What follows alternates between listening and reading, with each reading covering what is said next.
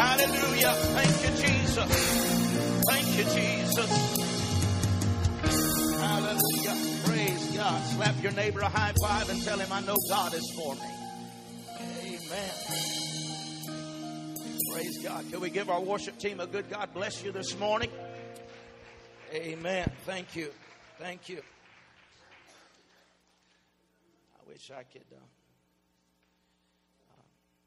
belt out like Jeremy there, huh? Whoa! I like that. Amen. God's good, isn't He? I guess He knows that if I had a voice like that, I'd be squalling all the time. I don't know. But I'm glad somebody's got one. Amen. Praise God. Appreciate the goodness of the Lord.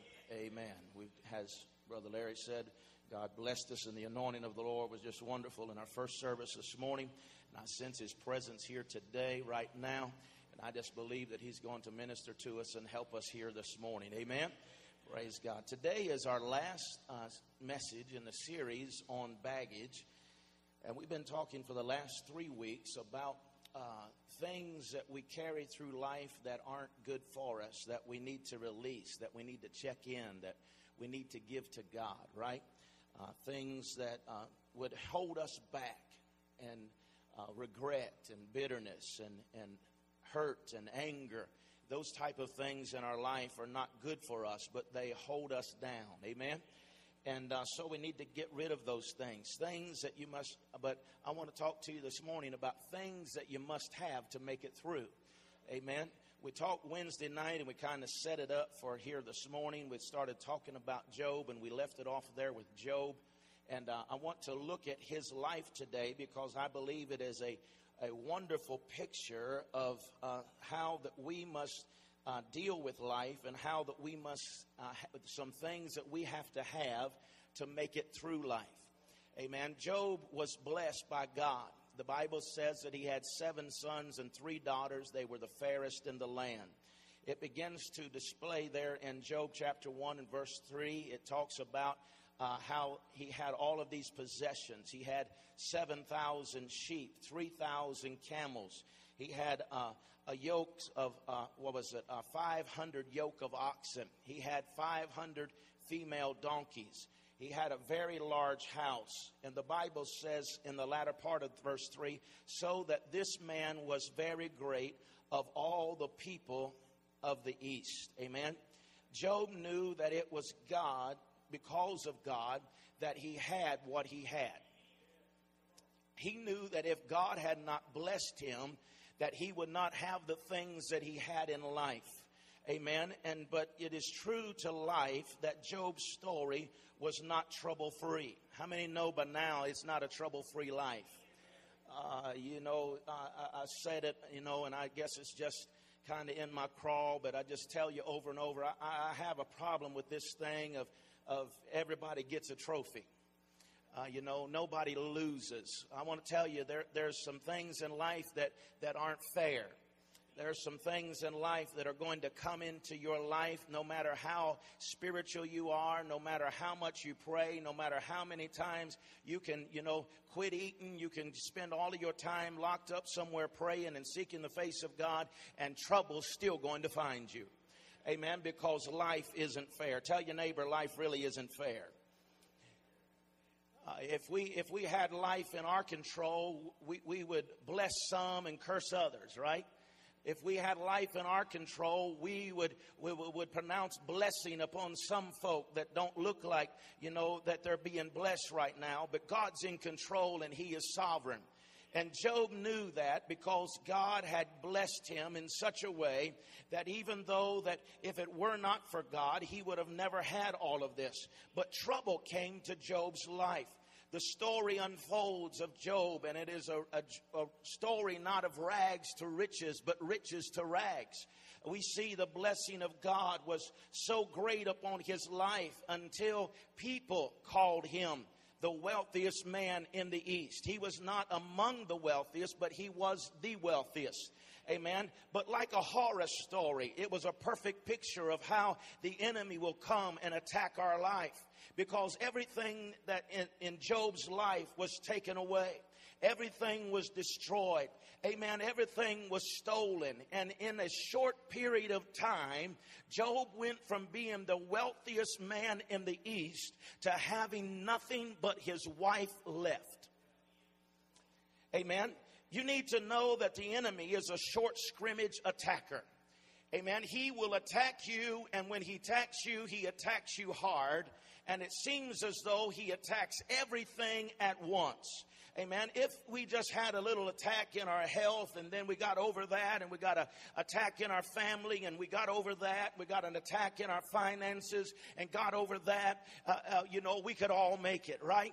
But the enemy knows that he, if he is going to bring you down, then he has to get you out of the place that you feel blessed that you feel like that God is with you. Amen. And so he attacks you all at once and he attacks you hard.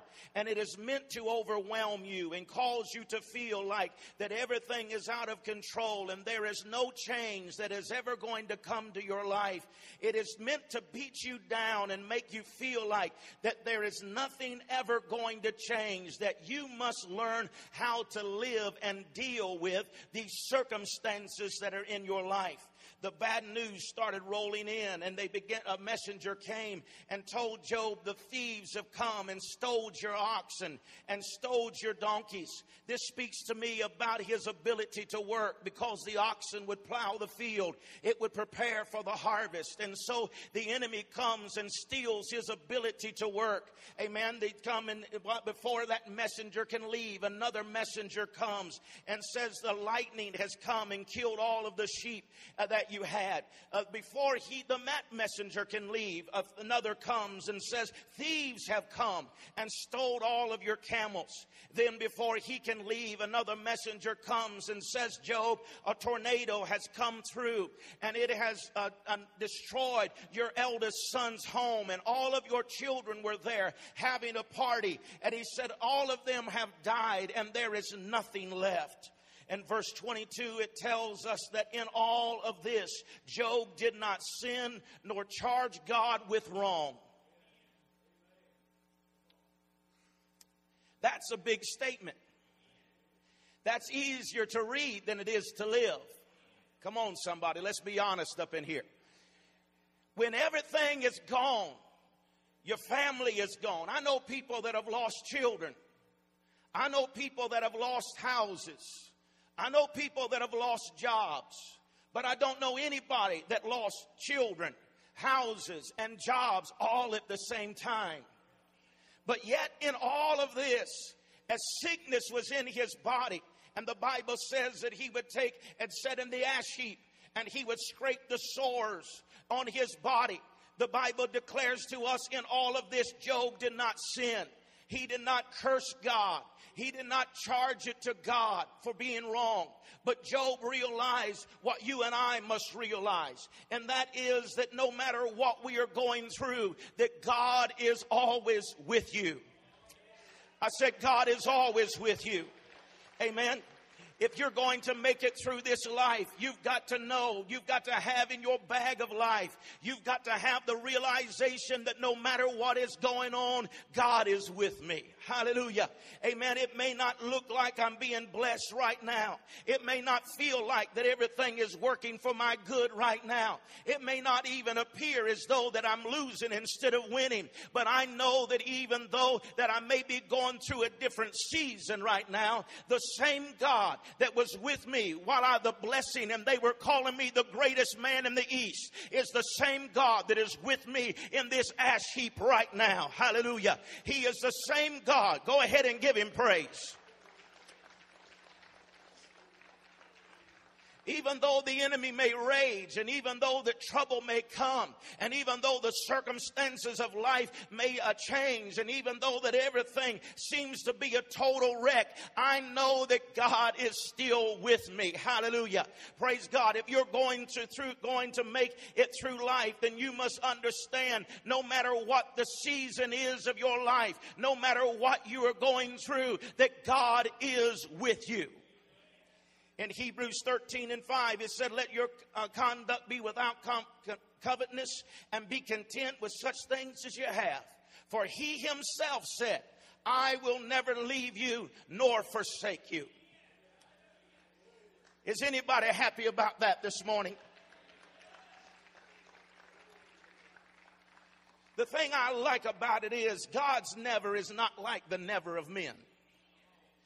The never of men says, I'll never leave you as long as we agree. I'll never leave you as long as everything is okay. I'll never leave you as long as we're prosperous and we can celebrate together and we can have a party together, but all let the party stop.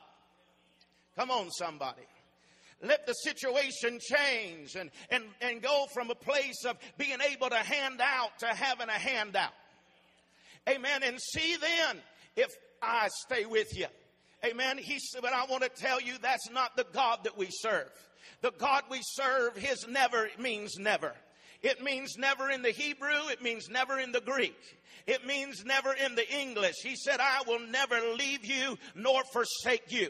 He didn't make some, uh, make a proclamation that he cannot keep. You see that whenever a man gives a promise, the promise is only as good as the, uh, the man's ability to keep his promise. But I want to tell you that God watches over his word and he hastens to perform it. And whenever he said, I'll never leave you, he knew you would go through some hell. He knew you would go through some difficulty. He knew you would be going through some trials of life, but he said, I ain't afraid of your ugliness. I'm not afraid of your trouble. I will never leave you. Hebrew children, I'll go through the fire with you. Daniel, I'll be in the den with you because I will never leave you nor forsake you. I will be with you forever. Hallelujah. Glory to God. You may not always feel God so close in every season of your life. But feelings can get you in trouble. Oh, it's good to feel God. Can I get a witness? But just because you can't feel Him does not mean He is not with you. Amen. God is as close in the season of difficulty in your life as He is in the season of blessing in your life. But we must learn how to bless Him at all times. Amen. Because you see, God is not a liar. He promised his word. He said, I'll never leave you nor forsake you. And he knew that some tough times would be coming. And so Jesus himself asked the question who can separate me from you? Who can separate you from my love? Shall tribulation, shall distress, shall peril, famine, nakedness, nor strife? He said, It is written, For we as led as lambs to the slaughter all day long but we are accounted as sheep for the slaughter. Yea, in all of these things, we are more than conquerors through Christ who loves us. Amen. I just want to stop there and say, even in all of this, he said, you're still a conqueror. Amen. In all of this, you're still an overcomer. Why? Because he said, neither life nor death nor angels or principalities, things present or things to come, height or depth. He said, nothing, anything created shall be able to separate you from the love of God, which is in Christ Jesus our Lord. Amen. Whenever you, yeah, give him praise. Because you see, the fact that the love of God has come to us, and because that love is with us, He said it may be troubled times. There may be difficulty on the horizon. You may feel like that it's more like hell than it is heaven in your life. But He said there isn't nothing that can separate you from the love of Jesus Christ. Praise God. You've got to realize in every situation that God loves you. Amen. He's not there to curse you. He is there to bless you and even in the most difficult time of your life, the little, remember this the worst day as a child of God is better than any day you'll have in the world. Amen. Why? Because I realize God is with me. You got to keep that in your spirit. You got to keep that in your bag of life. The second thing is this I must always have worship. Job 1 and verse 20, it said, Then Job arose, tore his robe, shaved his head, and fell on the ground and worshiped. And he said, Naked I came from my mother's womb, and naked shall I return there. The Lord gave, and the Lord has taken away. Blessed be the name of the Lord. Job realized that he had not lost anything that God had not given him. He said, None of this would have ever happened without God. And so I'm going to worship him. Amen. You must have worship. True worship does not come out of blessing, rather, it comes out of brokenness. True worship does not come out of abundance, it comes when nothing is left but God. You see, anybody can worship God when everything's going your way. Anybody can worship God and dance and leap on the hills and glorify God when everything is good.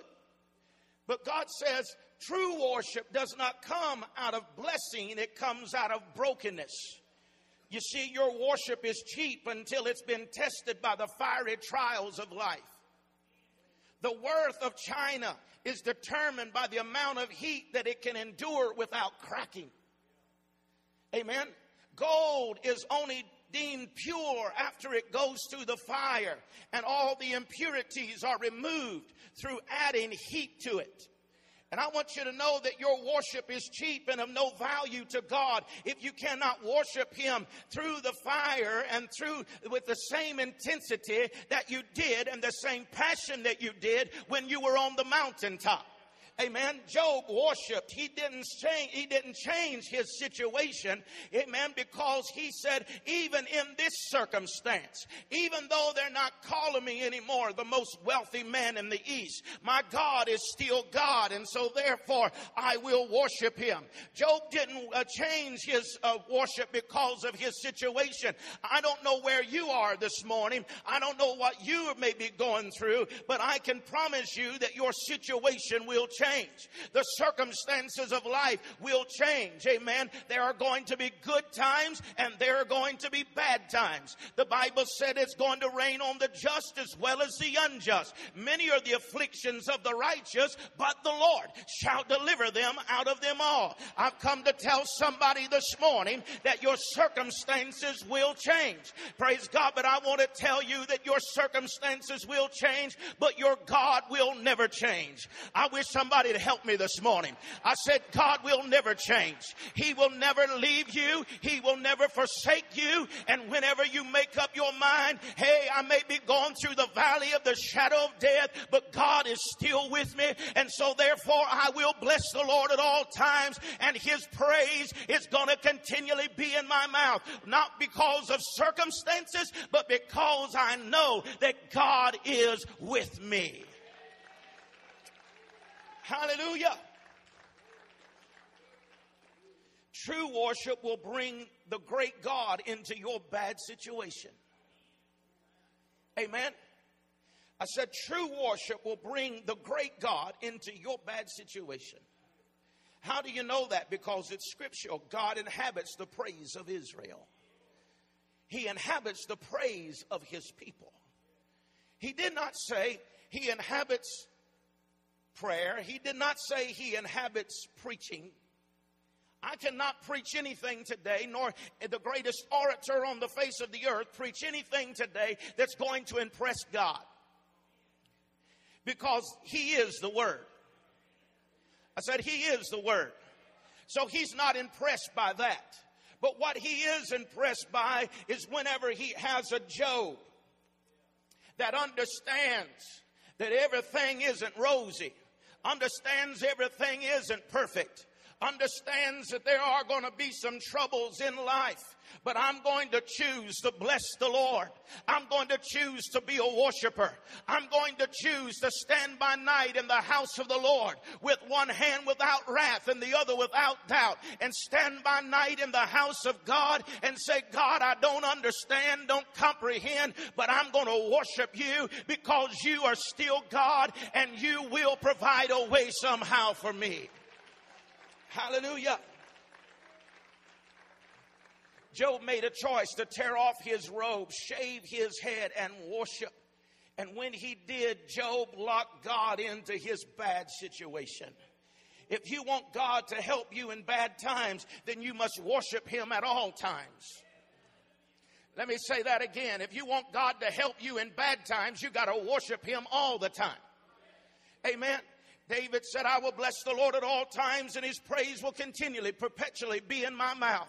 Amen. No matter what the circumstance, no matter what the situation, if you want to lock God in in the bad times, then you've got to learn how to praise him through difficulty. You've got to learn how to raise your hand through tear stained eyes. You've got to learn how to come out of your spirit and out of your heart, not out of the good, but out of the bad, and say, God, here is my praise, here is my worship worship. Here is my adoration, not because things are going good, not because I understand it, but because you are God all by yourself and you are worthy to be praised and worthy to be worshiped. Amen. I worship God, and people get confused about worship. They see somebody worshiping and they think that they are worshiping because everything's rosy. They think that everything is perfect. They think that everything is wonderful and it all smells rosy at the Matthews house whenever they see me worshiping God and blessing God and thanking Him. But I want to tell you, I've learned the art of worshiping God when I could not trace God. I learned the art of worshiping Him through difficult seasons of my life, not because everything was good, but because I needed Him. And I knew that if I allowed my circumstances to dictate to me my worship, and I stopped my worship, then also it would release God from my situation. But I've learned that whenever circumstances come and trials come, that it isn't a time to shut up, but it's a time to speak up and declare the goodness of God in the land of the living. Amen. It is a time to rejoice and to give Him praise. Why? Because I can't make it without Him in this difficult situation. My mind is confused. The situation is overwhelming and I don't even know where to take my next step. But if I praise Him, if I worship Him, the Bible said the steps of the righteous are ordered by God. And even though I may not be able to figure it out myself, He's going to ordain my steps. And so, God, I can't figure it out. I don't know how it's going to come out. And so I've just got to keep you right here in the midst of my situation until my situation turns around. Hallelujah. Until the darkness dissipates, until sorrow turns to joy, until mourning turns to dancing. I've got to praise you and I've got to bless your name because I don't know how to make this thing work. Oh, come on and praise him here this morning. Glory to God. Aren't you glad for a God that's not afraid of your ugly? Aren't you glad that we've got a God that'll never leave us nor forsake us, but He will be there in the midst of our worship? Hallelujah. Hallelujah. Remember, He's always with you. Remember, at all times, I will worship Him. And number three is to be, have honesty in prayer. In Job chapter 3 and verse 25, it said, For the thing I greatly feared has come upon me, and what I uh, dreaded has happened to me. And I'm not at ease, nor am I quiet. I have no rest, for trouble comes. Job, like many of us, started out in this trouble feeling pretty good remembering that God is always with us, remembering I'm going to worship to create an atmosphere so that He will come into my situation. But then, somewhere along the way, as the days went by and the weeks passed, he started listening to what his flesh was saying instead of what his spirit knew. Did you hear me? You got to be careful in difficult times not to react by what your flesh is feeling, but you've got to determine I will respond by what my spirit knows. And Job said, The thing that I feared the most has now come upon me. You see, I want to tell you today that he began to speak out of his normal man. He began to speak out of his natural man instead of confessing what God had promised. And let me say that there is a difference between what you speak. The Bible said that there is power of life and death is in the tongue. So we speak the word of God over our situation. We speak his promises no matter what the situation looks like. Amen. But when we pray, you see, it's, it's, it's kind of like this. Some people get in trouble because they let everybody into their life. But I want to tell you, everybody don't have a right into your life. It's like, it's like the outer court, the inner court, and the holies of holies. There's never 2,000 people in the holies of holies. There's a handful of people in the holies of holies. And there is only a handful of people that you can tell everything to. There's some people on the outer courts that you can talk to about some things, but you don't let them know everything. And then there's some people out there on the outer courts that you just cordial to them and show them the love of God, but you don't share with them your vision and dreams. I'm pastoring a little bit. But let me tell you something. Job, when he went to the place of prayer, he could tell God everything. He could get honest before God. He didn't go speaking this to everybody, but he spoke it to God in prayer. And he said, You know, God, I, I've abhorred the day I was born. Why did you even let me exist? My days are short and they're full of trouble.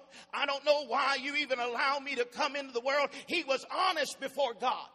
He poured out his soul. He emptied himself of all of the hurt, all of the brokenness, all of the confusion, all of the anxiety. And guess what? God didn't get mad at him.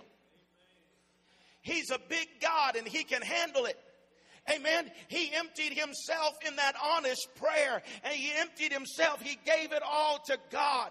Amen. And I want to tell you today that whenever we pray, we need to come before God honest before him and say, God, I just, I can't say it to anybody else and nobody else is going to comprehend, but I just come to you today to tell you I don't understand. I'm just honest with you, God. I don't know why you haven't worked it out, why you're not done something by now, but God, I just want you to know, even though I'm confused, even though I don't understand, I still trust you. And I know, God, that you're going to make a way somehow.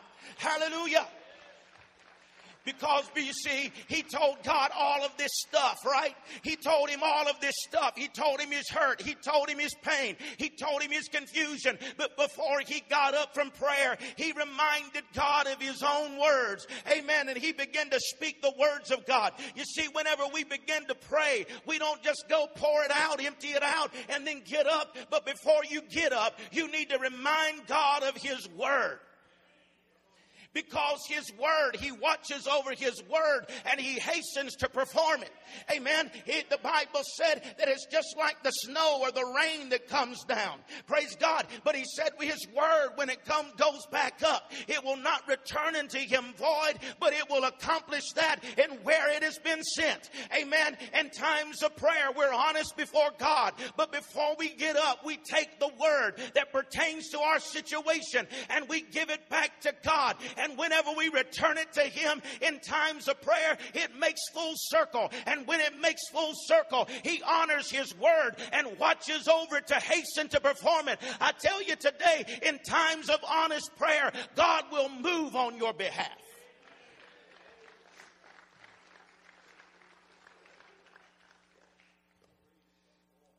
His word will work.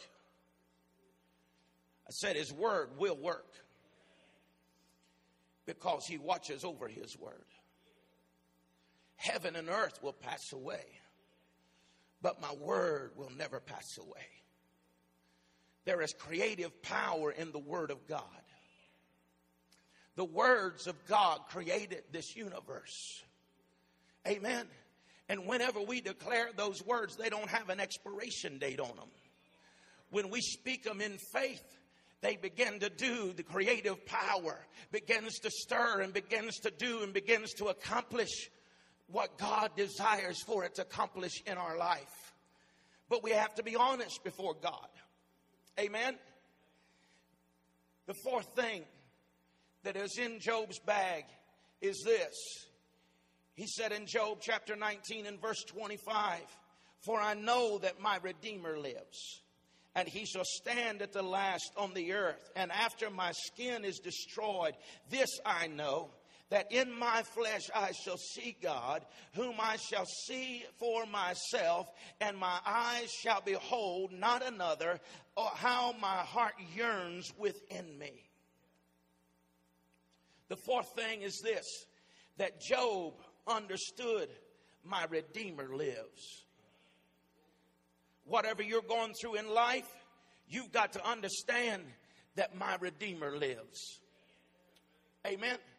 When you read this story of Job, you can see the struggle that he, that Paul talked about in the New Testament, a struggle with this battle between the flesh and the spirit. Between what your flesh is feeling and what your spirit knows. Job concludes, God, I don't know why all this stuff is going on in my life. But what I do know is that you're my Redeemer and you're alive. Hallelujah. Even though what I have had was all lost, no one can take my relationship with you away from me. Hallelujah. You see, we know that Job was speaking out of his spirit because he makes the statement, I know my Redeemer lives. Job is writing this many years before Jesus ever came. Hundreds of years before Jesus ever came or ever there wasn't a Bible. There wasn't a preacher. There wasn't a worship song that would suggest to Job there's a redeemer coming. But what he spoke was out of his relationship with God. God all by himself having a relationship in this dark season of mankind. Job would say, I don't know how it's all going to turn out, but one thing I do know is my Redeemer lives. Amen. And so, so here I look at this and I see how powerful this is. Why? Because Job, hundreds of years before Jesus was ever on the scene, hundreds of years before there was a prophet ever prophesying and saying a Messiah is coming. On this side of the cross, Job stood up in the midst of an ash heap and he said, I know that my Redeemer lives, and though they slay me, I'm going to see him in my flesh one day.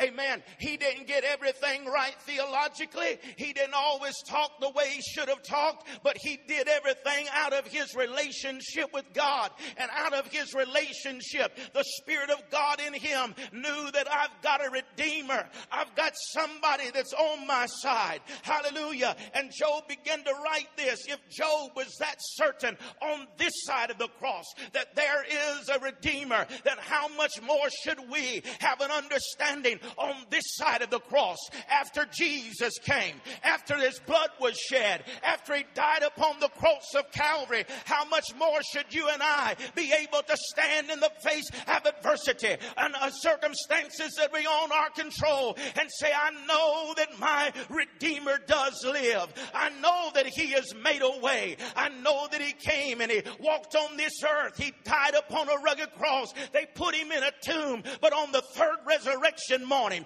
amen, before the sun broke over the horizon, amen, before the, until the Assyrian repented until law turned to grace. But on that third resurrection morning, he got up out of the grave, victorious over death, hell, and the grave. And he said, Because I live, you can live also. Oh, come on, somebody. I'm telling you today, because he came, because he lives, we can live today victorious over death, hell, and the grave.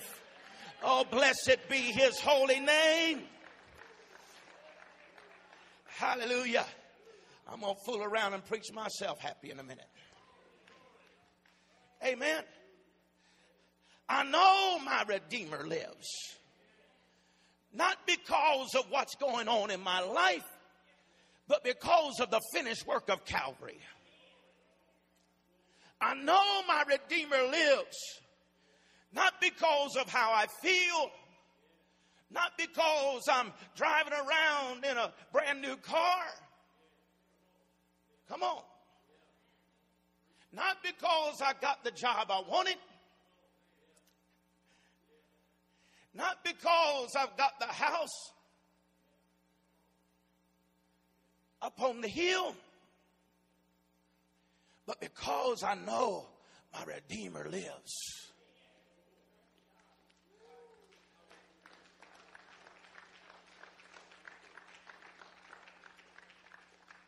Thank God for the car. Thank God for the house. Thank God for all of His blessings. But if everything is gone, don't have a car and have to walk everywhere I go, have to live up under a bridge somewhere, and everybody has forsaken me. As long as I have my Redeemer, You see, Job made it through this difficult season in his life not because everybody was with him. He and Mrs. Job weren't even getting along. Can we get real? I read the story and it said Mrs. Job abhorred his breath. There ain't no kissing going on over at the Job's house. She said, I told you, Job, and you wouldn't listen to me. This is Matthew's translation, but it isn't against the word. I told you, Job, look at everything you've done. You gave God everything. You trusted God with everything. And now look where it's got you. You worshiped God, you trusted God, you believed in God, and now look, there's nothing left. And whenever his herds were gone, his livestock, his living was gone, his, his job was gone, his children were gone, and all he had was a cantankerous woman left. He didn't, the Bible said it's better to live up on the housetop than in the house with a cantankerous woman. I'm just saying. He didn't even have a house to get in. He had a bad day. Come on, somebody. Now, I, this ain't in my notes. Didn't even get to share it with the first, but I'm just going to tell you. Everything was gone but a cantankerous woman. But watch this. Why didn't God kill her?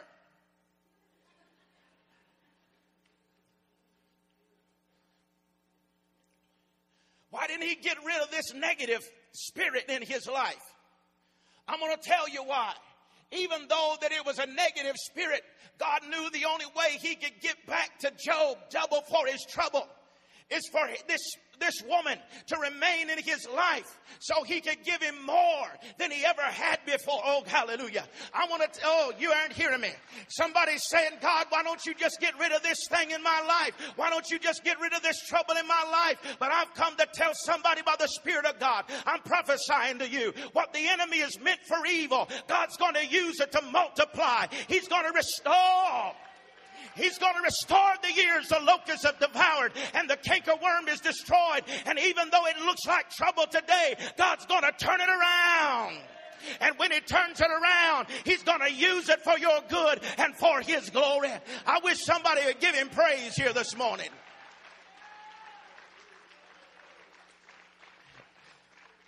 Hallelujah.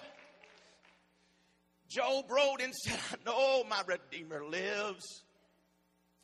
He didn't pre- he didn't speak that from his big house on top of the hill. He didn't speak that with a house full of children running and dancing and leaping. He spoke that out of an ash heap of boils and scraping his boils with clay pots. And he said, I know my Redeemer lives. And even though they slay me, yet will I trust him. I don't know about you today. I don't know what you've been through in your life. But one thing I do know that if you've got God on your side, if you know that your Redeemer lives, your spirit man inside of you is going to give you the ability to overcome the adversity that comes into your life. You show me somebody defeated in your, their spirit, and I'll show you somebody that can't stand up against a little girl at a fire and proclaim the name of Jesus. But you show me somebody that knows their Redeemer lives, and I'll show you somebody like Job that no matter what comes, no matter what is taking place, that they will stand not because of what is right, but because the Spirit of God in them is standing up and saying, I know my Redeemer does live.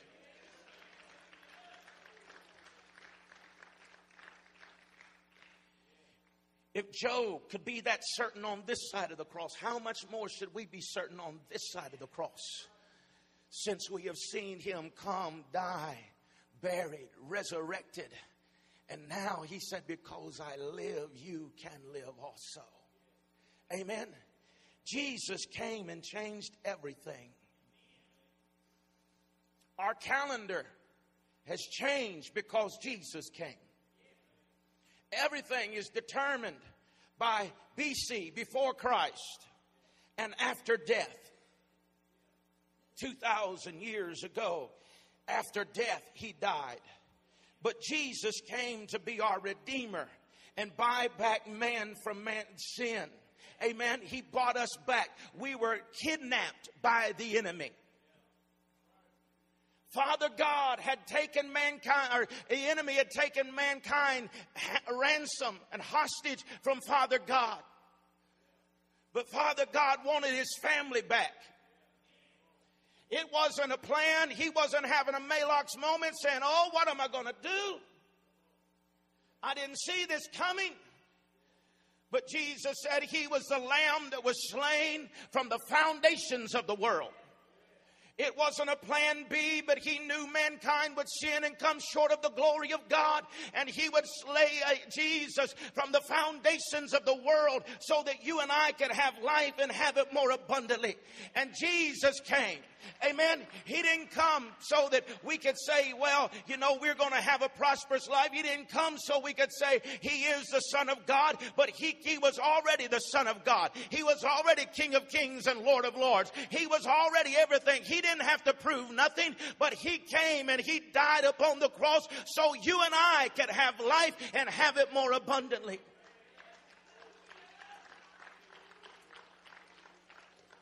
The Bible said he bore our grief and carried our sorrows. He carried our sin to the cross that day. And he died there. He died there with our grief. He died there with our hurt.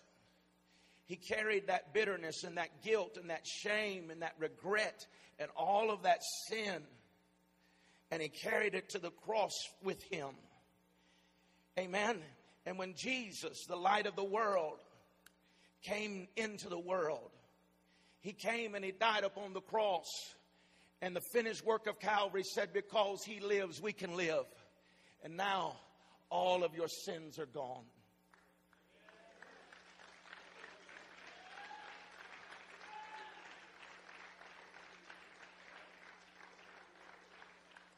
And now, when we look back and we say, God, forgive me of my sins again. He says, What sins?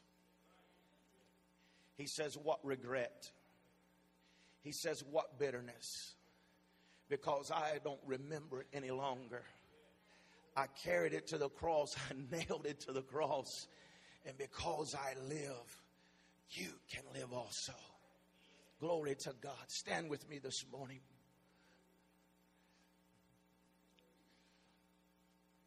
Thank you, Jesus. Is anybody thankful for the cross this morning? Thank you, Jesus. Father, I pray in this moment that it will be evident that you are with us. God, as your presence is here this morning, help us to make a conscious choice that no matter what is going on in our lives, that we will worship you. God, let us know that we can't tell everybody a heart, but we can bring a heart to you. We can bring the hurt, we can bring the pain, we can bring the difficulty, we can bring the confusion, and we can lay it at your feet.